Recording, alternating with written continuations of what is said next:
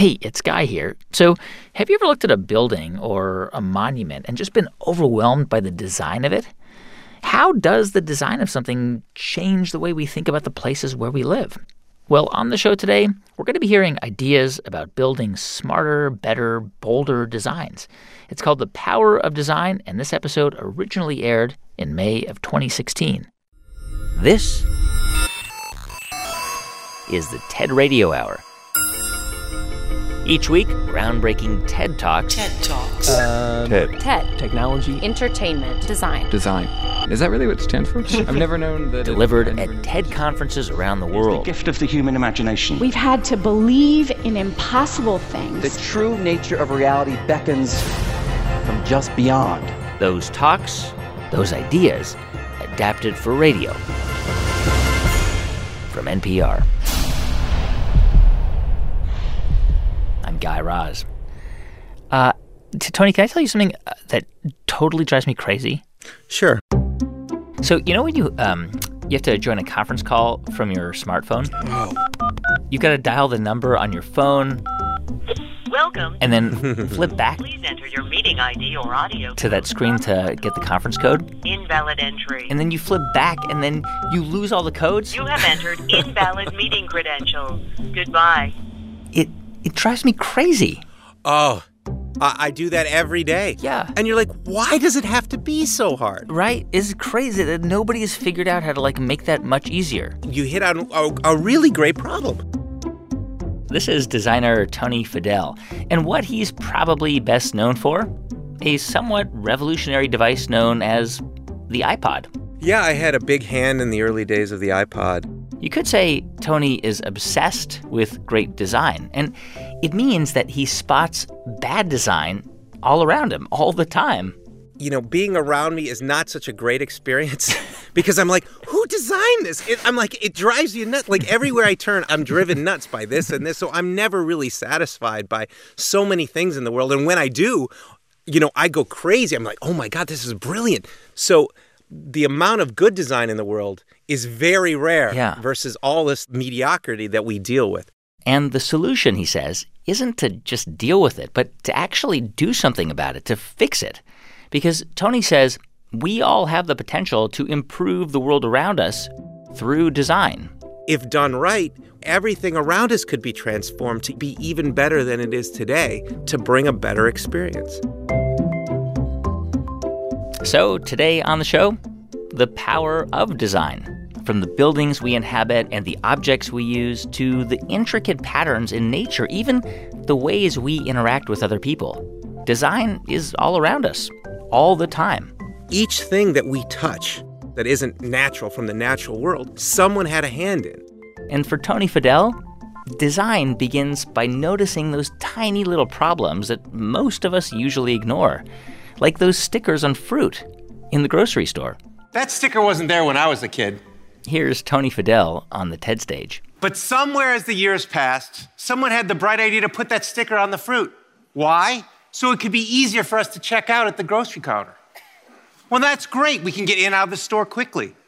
But now there's a new problem. When we get home and we're hungry and we see this ripe, juicy piece of fruit on the counter, we just want to pick it up and eat it. Except now we have to look for this little sticker and dig at it with our nails, damaging the flesh. Then rolling up that sticker, you know what I mean, and then trying to flick it off your fingers. right? It's not fun. Not at all. But something interesting happened. See, the first time you did it, you probably felt those feelings. You just wanted to eat the piece of fruit, but it was you got you felt upset. You just wanted to dive in. By the 10th time, you started to become less less upset. And you started to just do the peeling the label off. By the 100th time, I simply picked up the piece of fruit, dug at it with my nails, tried to flick it off, and then wonder, was there another sticker? Okay, you've totally ruined fruit for me. I, I notice that sticker every time now. Once you once you focus your attention on it, it, you will never go away now because it's going to be eh, utterly annoying. Like the fact that we accept it, it makes me think that we're just drones. We're just sheep. We just go through our lives and the world accepting so many of these design flaws that actually don't improve our lives. I, I, fully agree with you, and that's because I think we have such a you know a demanding day every day with family, with work, Yeah. all these things that we're just so inundated with all these different things that we just kind of go through life through the motions, and we lose control to these things that are thrust upon us, as opposed to wrenching control back, going, "I'm not going to do that anymore. We need to get this fixed." So, back in 2001, Tony was part of a team at Apple working to fix just the kind of frustrations that the rest of us didn't know we had. Specifically, the way we used to listen to music. great CDs are, are wonderful, but they only fit so many songs. There's these other things called MP3 players out there. But at the end of the day, you want to put a thousand songs on them, but they were too slow, the battery life was too short. How could we innovate? And so we were trying to not just make it as good as the existing technology, but make it so you could have a thousand songs in your pocket. You could put the thousand songs onto it very quickly. You could quickly go between tracks. You could find the track you wanted, right? All of these things were parameters that we were designing around to make sure it was an incredible experience. And that's where we made sure that we looked at each of those details. Every single detail. And of course, Steve Jobs made sure of that. Steve Jobs challenged us to see our products through the eyes of the customer, the new customer, the one that has fears and possible frustrations, and hopeful exhilaration that their new technology product could work straight away for them. He called it staying beginners and wanted to make sure that we focused on those tiny little details to make them faster, easier, and seamless for the new customers. See, back in the 90s, being a gadget freak like I am, I would rush out to the store for the very, very latest gadget. I'd take all the time to get to the store, I'd check out, I'd come back home, I'd start to unbox it. And then there was another little sticker the one that said, charge before use. What? I can't believe it. I just spent all this time buying this product, and now I have to wait what felt like an eternity to use that coveted new toy. It was crazy. But you know what? Almost every product back then did that. When it had batteries in it, you had to charge it before you used it. Well, Steve noticed that, and he said, We're not going to let that happen to our product. So, what did we do? Typically, when you have a product that has a hard drive in it, you run it for about 30 minutes in the factory to make sure that hard drive is going to be working years later for the customer after they pull it out of the box. What did we do instead? We ran that product for over two hours. Why? Be easy to test and make sure it was great for the customer. But most importantly, the battery came fully charged right out of the box, ready to use, so that customer could just start using the product. It was great, and it worked. People liked it. Now, today, almost every product that you get that's battery powered comes out of the box fully charged. But back then, we noticed that detail and we fixed it. And now everyone else does that as well. No more charge before use. These are those little, little details that are so important. Yeah. And I call it emotional momentum. From the time you first learn about a product, you engage with that. And then you learn more and more about it if it's intriguing to you. And you hope that there's this positive emotional momentum that builds on itself at each step of the process. And you don't have something like a battery that causes you to hit a brick wall and you lose all the momentum. People are like, ah, I'm frustrated. You just threw away this entire great experience you were designing for people. What explains why some products really take off? Like, you know, like the iPod, obviously hugely popular, but then the Microsoft Zune, you know, perfectly well designed product, and yet it it died. So, this is a thing that I've been wrestling with with my, you know, 25, 30 year career. And I think I figured it out. Um, and what you always have to look at is when you design something, there are two halves to the design, just like there's two halves to your brain. the emotional part and the rational part. If you want people to truly adopt your product or what have you, it has to have an emotional component, you know, something that grabs you and goes, oh, I want to learn more. It, it unlocks that curiosity that says there's something cool here. It also needs to rationally work. There's got to be a good reason why I'm doing it. Is it for saving money? Is it for saving time? Is it going to be more convenient for me? And you need to separate your features into both the rational features that cause people to want to buy it and the emotional features that get people off their duff to actually buy it. So you have to blend these two halves in a very good blend to be able to get people excited and off their butt to go and buy it because they see value beyond the sexiness. How can like the rest of, of us do it? Like how can how can we learn to have the same kind of eye that that you do for good design? Well, I think the first thing is, you know, there's truly um, in, incredible, innovative designers that you, you don't know where their inspiration comes from, but they can come up with these very interesting ideas that the world's never seen before. And then there's designers who, through a really uh, rigorous process, come up with new designs we haven't seen before either. And both work, but the latter one um, is actually something you can learn yourself. You can teach yourself, and it just takes practice. And just like learning the piano. Some people have incredible talent, but you can still learn to play the piano. And I think design's the same way if if um, if you set your mind to it. So no one should ever think that there's this whoa, incredible design person, and that we have to go to the oracle for all design. No, you can do it yourself, and you can you can tune your eye to to see that, and um, you can design even if you don't think you have the utter talent that you see others have. Picasso once said, Every child is an artist. The problem is, is when he or she grows up, is how to remain an artist. We all saw the world more clearly when we saw it for the first time, before a lifetime of habits got in the way. Our challenge is to get back there, to feel that frustration, to see those little details, so we can stay beginners. It's not easy, but if we do, we can do some pretty amazing things. For me, hopefully that's better product design. For you, that could mean something else, something powerful. Our challenge is to wake up each day and say, How can I experience the world better?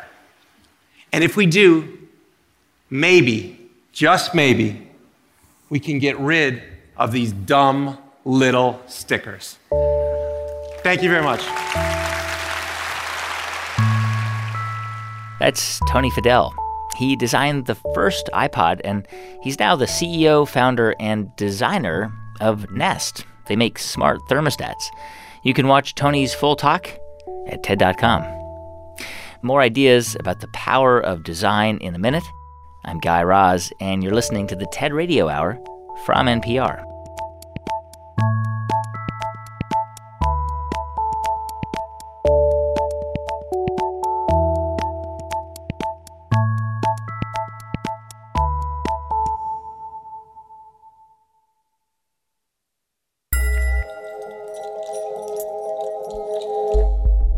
Everyone, just a quick thanks to two of our sponsors who help make this podcast possible. First, to Wix.com, a web platform for creating your own professional website.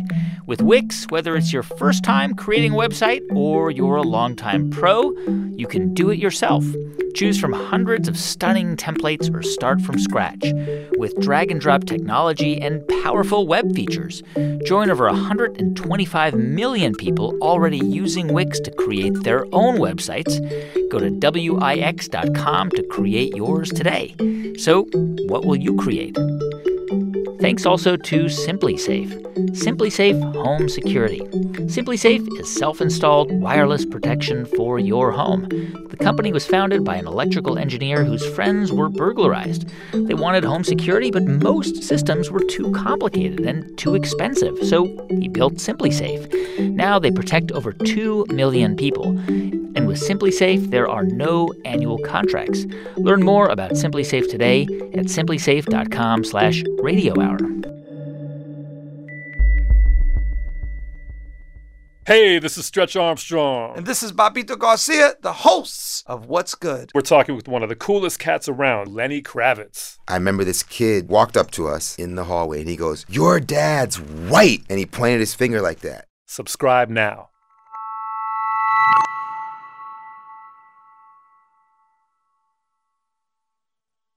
It's the TED Radio Hour from NPR. I'm Guy Raz.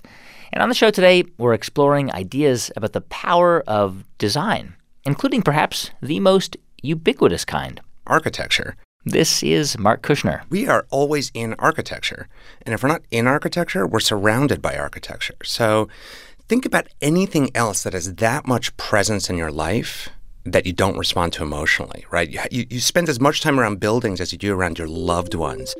And while you or I may not notice those buildings, Marc Kushner does. I'm an architect. Is that like a job that you always wanted to do, or is it like how does that work? No, like you know, within architecture, you'll hear the story frequently that well, I used to play with Legos, so I always knew I'd be an architect. Except every kid plays with Legos. Exactly. Marc's connection to design actually started in a more unusual way. Marc's dad is a real estate developer, and so on weekends, he would take Marc and his siblings to see every kid's favorite attraction suburban office buildings in western Jersey. Oh my God. Yeah, you know, like we, beautiful. I remember uh, an office building actually, and it looked like every other suburban office building, except it was this really weird baby blue. It, it just struck me that someone went out on a limb here. It made me think that um, there were possibilities that ordinarily you don't see explored. And so it occurred to Marc that all buildings, whether they're suburban office buildings or the Empire State Building, they can all make us feel something, something we don't often think about. So when you see something like the Eiffel Tower, you're sort of aware of, oh my God, this is a building, this is affecting me. But it doesn't have to be that bombastic. The places where you spend your day to day, that strip mall where you get your coffee, or that store where you really like to sit and read in, these places affect you. They make you happy or they make you feel protected. That's an emotional power that architecture brings to the table. Marc's idea is that architects today have more tools and more technology than ever before to unlock those emotions. Emotions we don't always realize are there. So think back to your childhood home. You can probably remember the layout, your bedroom, the hallways, and Marc says you remember those things for a reason. Here's how Marc remembered his childhood home from the TED stage. Around the corner from my bedroom was the bathroom that I used to share with my sister. And in between my bedroom and the bathroom was a balcony that overlooked the family room. And that's where everyone would hang out and watch TV. So that every time that I walked from my bedroom to the bathroom, everyone would see me. And every time that I took a shower and would come back in a towel, everyone would see me. And, and I hated it. I hated that walk. I hated that balcony. I hated that room. And I hated that house. And that's architecture. Done. that feeling those emotions that I felt. That's the power of architecture. Because architecture is not about math and it's not about zoning. It's about those visceral, emotional connections that we feel to the places that we occupy. That means that architecture is shaping us in ways that we didn't even realize. That makes us a little bit gullible and very, very predictable. Predictable because architects more or less know how people feel about certain designs. They use symbols as shortcuts to emotion. And it's why so many government buildings are based off Greek designs. We see those columns and pediments and we think power and authority. But Marc says it also means that architecture can fall into the same patterns because there's a lot at stake. It's really scary to build something. It's really expensive. It takes so long. It's so complicated. And if you're going to put all this stuff on the line and you're going to risk so much money and time and energy, I think people start to think, well, I better make some safe choices. I better mitigate that risk somehow. And I think one of the first things to go is design. Which is how buildings like the library in Marc's hometown in Livingston, New Jersey, get built. Livingston uh, built uh, this really, I, I, guess I'd say, colonial version of what a library is white dome, and it has white columns and red brick. It's perfectly polite. I just think that they could have done better. And you can kind of, you know, you can kind of guess what Livingston's trying to say with this building.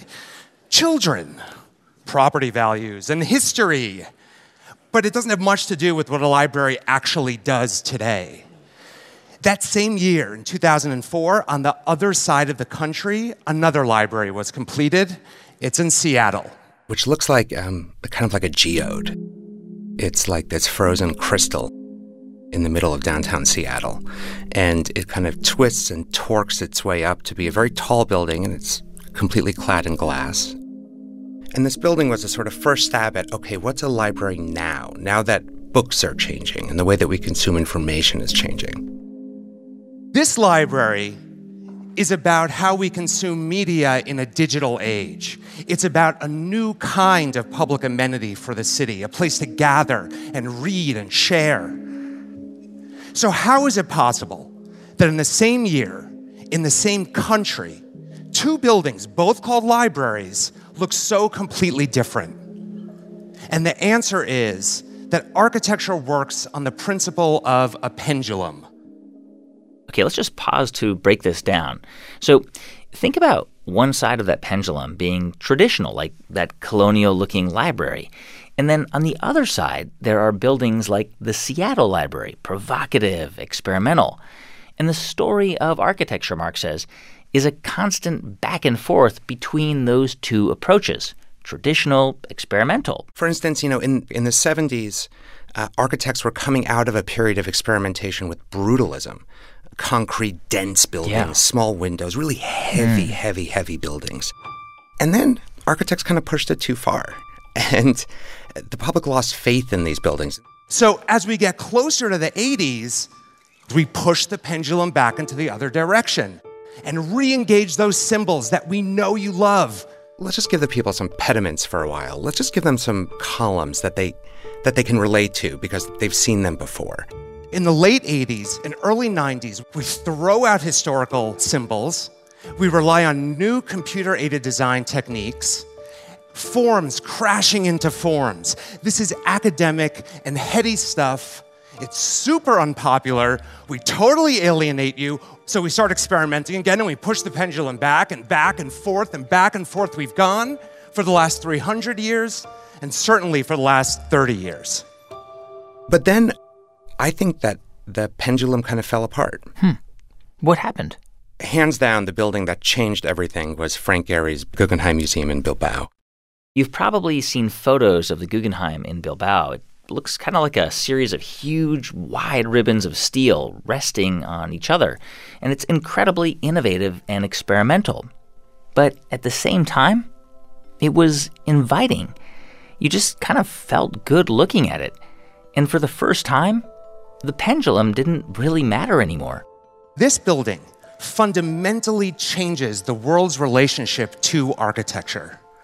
Paul Goldberger said that Bilbao was one of those rare moments when critics, academics, and the general public were completely united around a building. The New York Times called this building a miracle. Tourism in Bilbao increased 2,500% after this building was completed. So all of a sudden, everybody wants one of these buildings. So, how's that possible that a building that was so radical became so beloved? It was as much the building and the success of that building as it was the media around that building. Right? So, after that building opened, the internet happened. And all of a sudden, the internet increased the speed of communication and we could start telling each other that other buildings were important, that other amazing stuff was going on once media, once digital media started speeding up and we all started learning about things online, buildings became liberated from their sites. So a selfie in front of a building actually carries weight. Uh, it carries a different kind of weight than reading about a building in an architecture journal or seeing it in a big portfolio book. It becomes a part of my friend's history. It becomes a place I want to go visit, I want to see with my own eyes, and it becomes part of my story. Marc says that kind of relationship to architecture works really well in the world of social media. And so much so that social media is now a kind of design tool for architects. It's a tool that can create a sense of community when it comes to designing new buildings. Let me show you how this plays out in a project that my firm recently completed. We were hired to replace this building, which burnt down. This is the center of a town called The Pines in Fire Island in New York State. It's a vacation community. We proposed a building that was audacious, that was different than any of the forms that the community was used to. And, uh, and we were scared, and our client was scared, and the community was scared. So we created a series of photorealistic renderings that we put onto Facebook and we put onto Instagram. And we let people start to do what they do share it, comment, like it, hate it. But that meant that when the renderings looked exactly like the finished product, there were no surprises. This building was already a part of this community. That means we don't need the Greeks anymore to tell us what to think about architecture. We can tell each other what we think about architecture. Because digital media hasn't just changed the relationship between all of us, it's changed the relationship between us and buildings. So, this new approach to design, right, by including the public in the process through social media, I mean, what does that mean for the future? Are we like are we never going to go back to that period where where the pendulum swings, you know, between traditional and experimental every few years? I think it's different now. Hmm. I don't think it's going to be back and forth anymore from experimentation to the safe zone of using symbols that the public recognizes.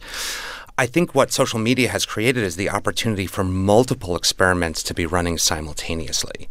And that's because it's freed the people who make decisions about what kind of architecture they want to pay for, right? Clients and governments and developers that makes it okay for them to experiment. It's a, it, it ceases to be an experiment. The norm is experimentation now.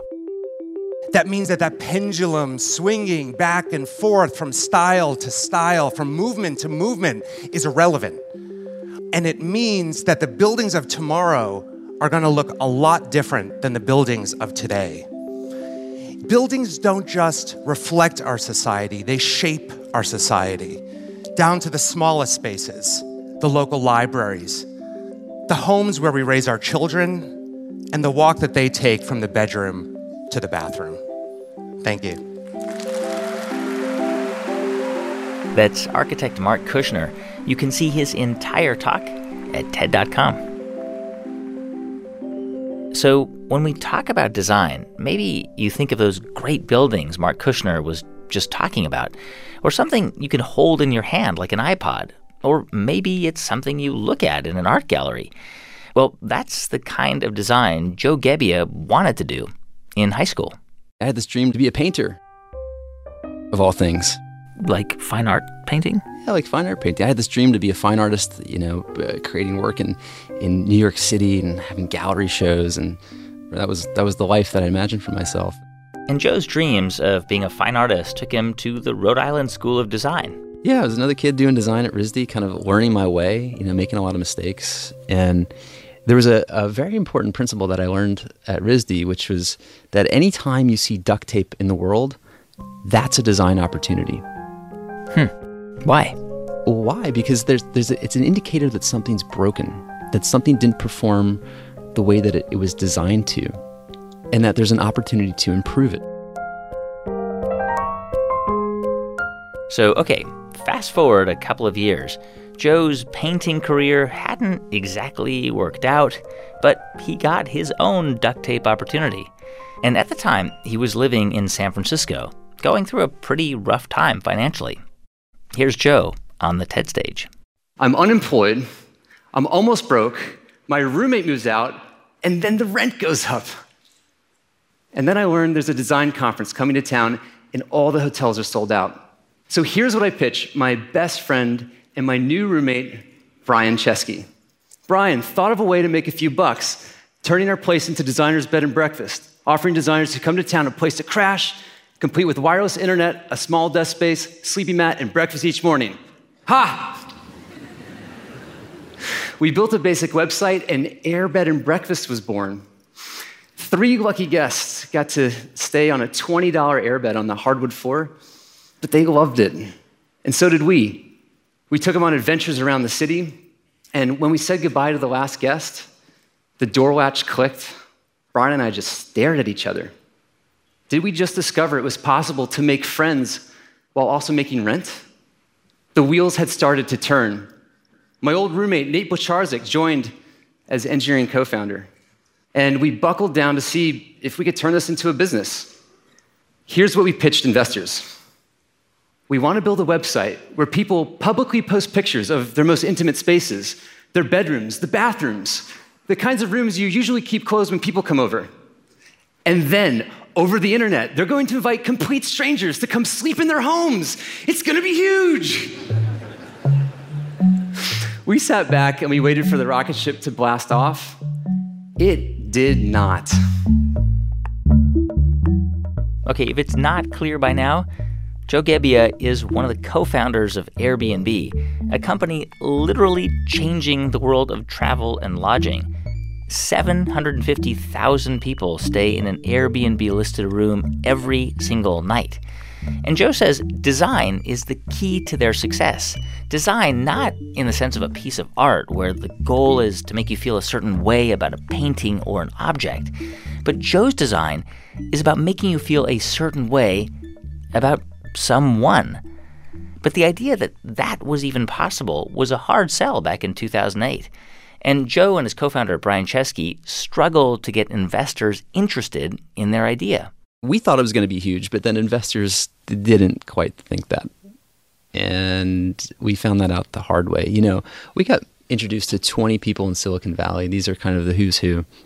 10 returned our email, five minutes for coffee, zero invested in Airbnb. So so you're like totally deflated.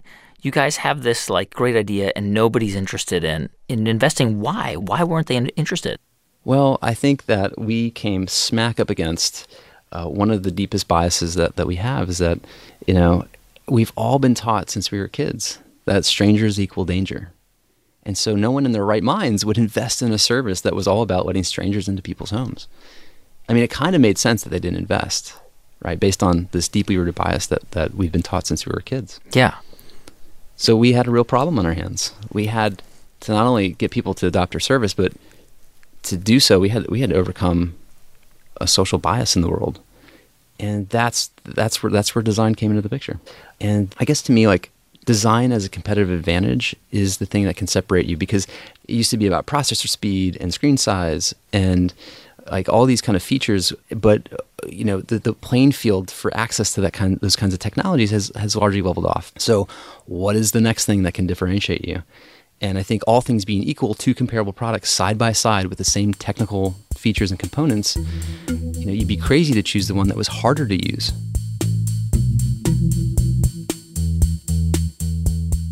That's Joe Gebbia. When we come back in just a minute, Joe explains how Airbnb's design decisions not only made their service easy to use, but also how it helped millions of complete strangers trust each other.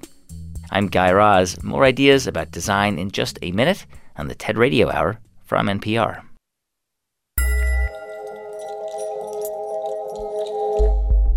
Hey everyone, just a quick thanks to two of our sponsors who help make this podcast possible.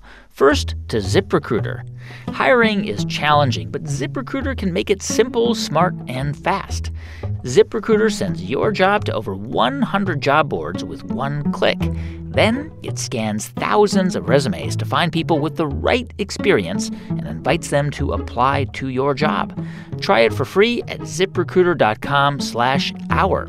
ZipRecruiter, the smartest way to hire. Thanks also to Smartwater. Smartwater aims to go beyond what others are doing. Taking inspiration from the clouds themselves, Smartwater one ups them by adding electrolytes for a clean, crisp taste. Smartwater, vapor distilled for purity, electrolytes for taste.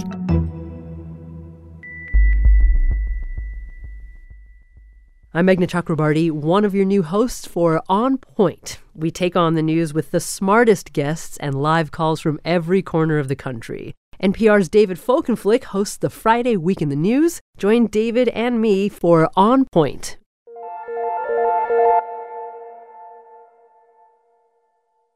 It's the TED Radio Hour from NPR. I'm Guy Raz. And on the show today, ideas about the power of design. And we were just hearing from Joe Gebbia. He's one of the founders of Airbnb. Joe was never a software designer by training. He'd actually gone to art school, he wanted to be a painter, which is why early on in the birth of Airbnb, he and his partners had an inkling that design could be their secret sauce, that millions of people would be more than happy to open their homes to complete strangers if Joe and his team could design their service to encourage trust. Here's Joe on the TED stage. In art school, you learn that design is much more than the look and feel of something, it's the whole experience.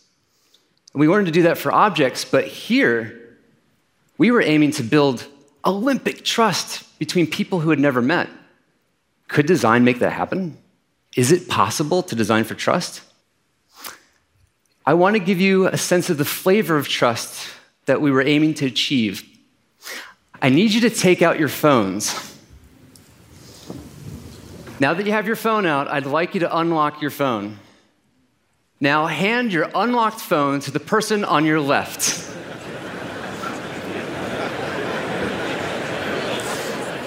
that tiny sense of panic you're feeling right now is exactly how hosts feel the first time they open their home. Because the only thing more personal than your phone is your home. People don't just see your messages, they see your bedroom, your kitchen, your toilet. Now, what if we changed one small thing about the design of that experiment? What if your neighbor had introduced themselves first with their, their name, where they're from, the name of their kids or their dog?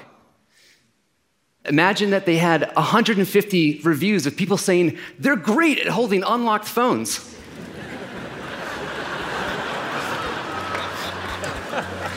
now, how would you feel about handing your phone over? It turns out a well designed reputation system is mm-hmm. key for building trust. So, how did you do that? Like, how did you design a system that allowed people to to trust each other? I guess to me, like, we wanted our service to be as welcoming as our living room was. Yeah. And our design mantra at that time was fun and friendly.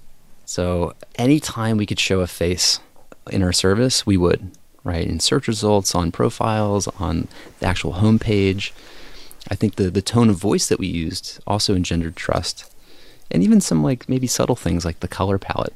Yeah, I mean, even as far as like the box where people type in the messages, like like you, you say it's just the right size and length, and then you you want people to give just enough information, uh, like not too much information. Right. So one of the important ways to build trust when two people are meeting for the first time is to encourage them to have the right amount of disclosure. And when a guest first sends a message to a host inquiring about their home, we can look at it and see what's too short and what's too long. So Yeah.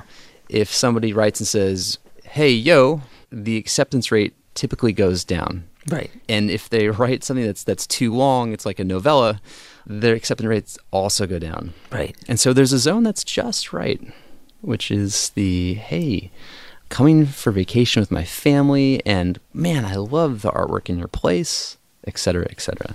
Did, did you guys face any competitors early on? Oh, for sure. Yeah.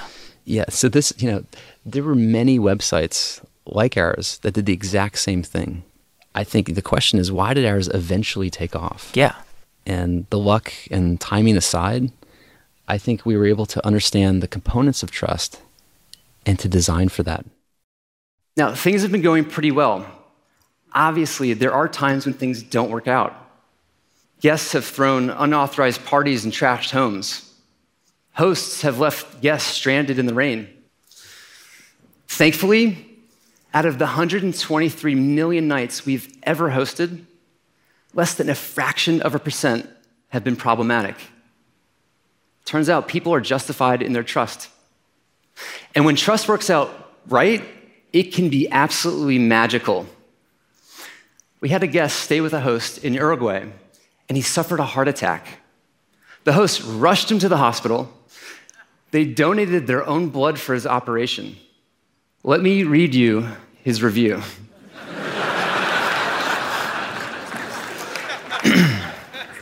Excellent house for sedentary travelers prone to myocardial infarctions. the area is beautiful and has direct access to the best hospitals. Javier and Alejandra instantly become guardian angels who will save your life without even knowing you. They will rush you to the hospital in their own car while you're dying and stay in the waiting room while the doctors give you a bypass. They don't want you to feel lonely. They bring you books to read, and they let you stay at their house extra nights without charging you. Highly recommended.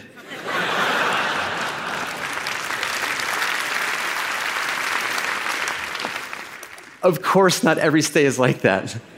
But this connection beyond the transaction is exactly what the sharing economy is aiming for.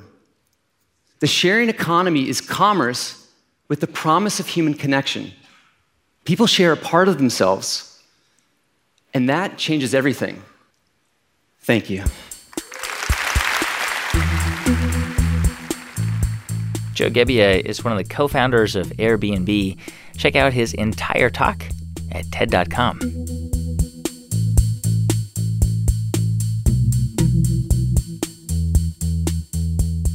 So, we've talked a lot about design, of course, but what about the designers? Design critic Alice Rawsthorn says there's one thing all great designers have in common. They're rebels really up until the industrial age, that's exactly what most designers were. Um, there were exceptions, architects, for example, or sort of polymathic um, artist figures like Leonardo da Vinci. But most designers were rebels and renegades, sort of designers only by intuition and improvisation. People like 18th century pirates. Pirates? Like Edward Teach Blackbeard.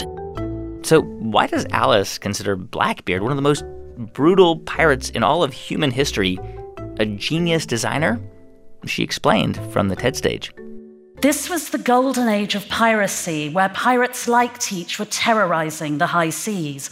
Colonial trade was flourishing, and piracy was highly profitable. And the smarter pirates like him realized that to maximize their spoils, they needed to attack their enemies so brutally that they would surrender on sight. So, in other words, they could take the ships without wasting ammunition or incurring casualties. So, Edward Teach redesigned himself as Blackbeard by playing the part of a merciless brute. He wore heavy jackets and big hats to accentuate his height. He grew the bushy black beard that obscured his face. He slung braces of pistols on either shoulder. He even attached matches to the brim of his hat and set them alight so they sizzled menacingly whenever his ship was poised to attack. And like many pirates of that era, he flew a flag that bore the macabre symbols of a human skull and a pair of crossed bones, because those motifs had signified death in so many cultures for centuries that their meaning was instantly recognizable, even in the lawless, illiterate world of the high seas. Surrender or you'll suffer. So, of course, all his sensible victims surrendered on sight. Put like that, it's easy to see why Edward Teach and his fellow pirates could be seen as pioneers of modern communications design, and why their deadly symbol, uh, there's more, why their deadly symbol of the skull and crossbones was a precursor of today's logos, but of course with a different message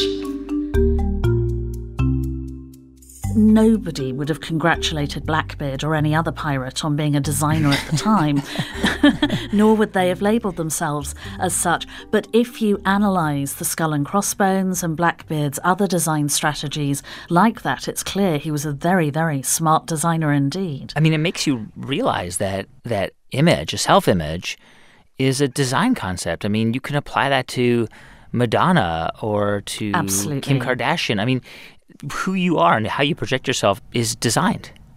Oh, absolutely. And so there are so many ways in which we can signal our own perceptions of our personal identity and also our political ideals and the kind of communities that we wish to align ourselves with, or whether we wish to be screamingly eccentric and gloriously idiosyncratic. And of course, we design ourselves to do so if, say, you have an important job interview and you dress up that little bit more smartly, you're designing yourself for that interview. Yeah. You're using design strategically, whether you realize it or not. Yeah, I mean, it's interesting because basically what you're saying is that we are all designers. We're all designing who we are every single day. Absolutely. But I would find it very difficult to believe that anybody could design anything of any worth unless they had a dream, unless they had a vision. And so I do believe that the greatest designers tend to be the biggest dreamers. And also, truly great designers tend to be very engaged with what people want and need. I think it was Henry Ford who said, had he asked um, people about their transportation needs when he was developing the Model T Ford, they would have undoubtedly asked for faster horses. Because if you ask us, the public, we tend to think of improved versions of the things we've already got, whereas the great lateral leaps in design come from designers imagining things that completely astonish and surprise us, and yet are very useful to us, and they can execute and, and deliver. Design was also used to nobler ends by an equally brilliant and equally improbable designer, the 19th century British nurse Florence Nightingale. Her mission was to provide decent health care for everyone. Now, Nightingale was born into a rather grand, very wealthy British family who were horrified when she volunteered to work in military hospitals during the Crimean War. Once there, she swiftly realized that more patients were dying of infections that they caught there in the filthy, fetid wards than they were of battle wounds. So she campaigned for cleaner, lighter area clinics to be designed and built. Back in Britain, she mounted another campaign, this time for civilian hospitals, and insisted that the same design principles were applied to them. The Nightingale Ward, as it is called, dominated hospital design for decades to come, and elements of it are still used today. Greatly as I admire the achievements of professional designers, which have been extraordinary and immense, I also believe that design benefits hugely from the originality, the lateral thinking, and the resourcefulness of its rebels and renegades. And we're living at a remarkable moment in design because this is a time when the two camps are coming closer together and we all stand to benefit. Thank you. That's design critic Alice Rawsthorn. Her book is called Hello World Where Life Meets Design. You can watch her full talk at ted.npr.org. Today on the show, the power of design. And so far, we've been talking about things designed by us, by humans. But that is only one part of the story. When did you start to sort of look around at all the things in nature, like a tree or a flower or a beehive, and think, "Oh my God, this is this is design"? You know, I can't think of a time when I wasn't sitting in the grass watching ants go by. I mean, I was always that kind of a kid. This is Janine Benyus. So I thought of the natural world as, you know, a community because I knew all the birds and the butterflies and where they were nesting. I thought of them as a natural city, in a sense, and that all the inhabitants were really good at what they do. Hmm. Um, people think about the struggle of nature. It didn't seem like a struggle to me. Yeah. It seemed like they had it worked out. And so, if you were to describe in just one sentence what it is you do, what, what do you do? Well, we help innovators solve problems by asking the question um, how would nature solve this? Has nature already solved this? Janine works with designers who want to find a better way to do things like lay floor tiles at an airport or insulate buildings. And she does this by looking at the natural world for design inspiration. It's an approach called biomimicry. It's literally a bridge between biology and design. It's innovation inspired by nature. Which makes total sense, right? Innovation inspired by nature. But on the TED stage, Janine says in our day to day lives, we don't always see that connection. I have this neighbor, and one time he came up to me, he was about seven or eight years old. He came up to me, and there was a wasp's nest that I had let grow in my yard. And he asked me how I had made the house for those wasps, because he had never seen one this big. And I told him, you know, Cody, the wasps actually made that. And we looked at it together. And I could see why he thought, you know, it was so beautifully done, it was so architectural, it was so precise. But it occurred to me how in his small life had he already believed the myth that if something was that well done, that we must have done it. How did he not know? It's what we've all forgotten that we're not the first ones to build. You know, we're not the first ones to process cellulose. We're not the first ones to make paper. We're not the first ones to try to optimize packing space or to waterproof or to try to heat and cool a structure. We're not the first ones to build houses for our young. What's happening now in this field called biomimicry is that people are beginning to remember that organisms, other organisms, the rest of the natural world, are doing things very similar to what we need to do. But in fact, they're doing them in a way that have allowed them to live gracefully on this planet for billions of years. I wonder, I mean, it seems like designers and inventors kind of always looked to nature for inspiration. Like you think of Da Vinci or, you know, the Wright brothers, like they were looking at the natural world around them and they were building things that mimic them. You know, you just mentioned two of the biomimics, and there were not that many of them, to tell hmm. you the truth. Now, I think when you go way back, we practiced biomimicry. Yeah. You know, we looked at the webs of spiders and said, you know, let's make fishing nets like this, right? Yeah. We looked at the snowshoe hare, the foot of a snowshoe hare, and said, you know, let's make snowshoes like this. I mean, I think because our survival depended on noticing what works. But as you said in, in your talk, it seems like we're going through a shift now, right? Like that more designers are paying much, much more attention to the natural world. They are. And what's interesting now is that the questions that designers are, are being asked to fulfill are very similar to what organisms in the natural world have had to do all along. You know, they've they've had to use local raw materials, and we want to use local raw materials. You know, they've had to make things that are easily upcycled back to their environment. We want to do that too. So suddenly the playbook, nature's playbook, is like finding this amazing catalog of answers to the questions we're now asking. I mean, so so what are some examples? Like what are some of the things that we're using right now that that were inspired by things in nature? Well, for instance, every day people are walking through the airplane security things, that, that thing where you put your hands up over your head. And that is an acoustic camera that's based on the learnings from the Brazilian free tailed bat. Huh.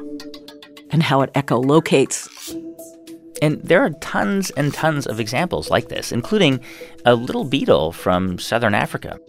This is a little critter that's in the Namibian desert has no fresh water that it's able to drink, but it drinks water out of fog. It's got bumps on the back of its wing covers, and those bumps act like a magnet for water. They have water loving tips and waxy sides. Um, and now, kinetic and architectural firms are starting to look at this as a way of coating buildings so that they gather water from fog. 10 times better than our fog catching nets. How does nature repel bacteria? We're not the first ones to have to protect ourselves. This is a Galapagos shark. It has no bacteria on its surface, no barnacles. So, how does it keep its body free of bacteria buildup? It doesn't do it with a chemical. It does it, turns out, with the same denticles that you had, you know, in, in, on Speedo bathing suits that broke all those records in the Olympics. But it's a particular kind of pattern. And the architecture of that pattern keeps bacteria from being able to land and adhere. There's a company called Sharklet Technologies that's thinking about putting this on the surfaces in hospitals to keep bacteria from landing, which is better than dousing it with antibacterials or harsh cleansers that many, many organisms are now becoming drug resistant. There's scientists in Cornell that are making what they call a synthetic tree because they're saying, you know, there is no pump at the bottom of a tree. It's capillary action and transpiration pulls water up a drop at a time. And they're creating, you can think of it as a kind of wallpaper. They're thinking about putting it on the insides of buildings to move water up without pumps. These are absolutely incredible examples. Like you, you don't. I mean, I guess you know when when you describe it, it makes perfect sense, but it also makes you wonder, like why why isn't this happening more? It's a really good question, and I, in part, it's simply because you know the people who make our world uh, rarely take biology classes. Imagine if a mechanical engineer the first class they took was how does nature pump? Yeah. You know, and they learned about whale hearts or mm-hmm. how does nature distribute fluids? And they learned about the Murray's law and the perfect branching system, the perfectly efficient way to move fluids through uh, tree branches and roots. That was their first class. But we teach people in great detail how humans have solved problems mm. in the past, and we very much elevate those people. We admire those people. But when we look to the natural world, we don't have that same level of respect yet. Yeah. When something is designed, right? Like you can imagine that there's there are like focus groups and blueprints and tests and and surveys done. But the cool thing about nature is it's it, it's totally unself-conscious, right? It just does mm. what it does, and it, I wonder if there's something for humans to learn from that. You know that that risk taking. Well, you know, it's exceedingly cautious during its lifetime. Organisms are exceedingly cautious. They really are paying attention to their surroundings on like a second by second basis. You know, how are the conditions now? How are the conditions now? And they're adapting themselves to those changing conditions all the time. We could learn a lot from that. But then, the way life innovates over generations is the reshuffling of information from two beings. Like sex. Yeah. And the selection of which of those great ideas are going to get to go into the next generation is all about does it create conditions conducive to life? Yeah. Is it conducive to life continuing? And that selection criteria is another thing that I don't think we quite have that yet. We need to start asking questions like will this product, will this process or service or whatever it is we're inventing, will it allow life to continue. The question is biomimicry is an incredibly powerful way to innovate. Life, over 3.8 billion years, has made a lush, livable place for us. How can we do what life has learned to do, which is to create conditions conducive to life? Now, in order to do this, the design challenge of our century, I think, um, we need a way to remind ourselves of those geniuses and to somehow be in touch with these incredible models, these elders that have been here far, far longer than we have. And hopefully, with their help, we'll learn how to live on this earth and on this home that is ours, but not ours alone. Thank you very much. Janine Benyus is the co founder of the company Biomimicry 3.8. You can see both of her TED Talks at TED.com.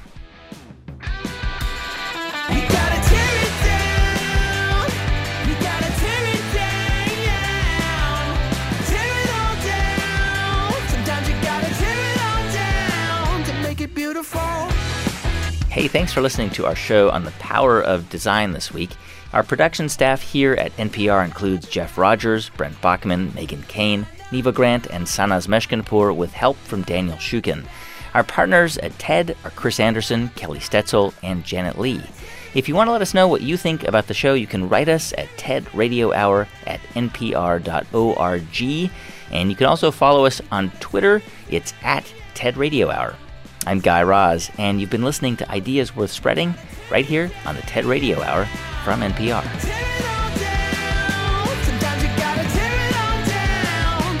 beautiful.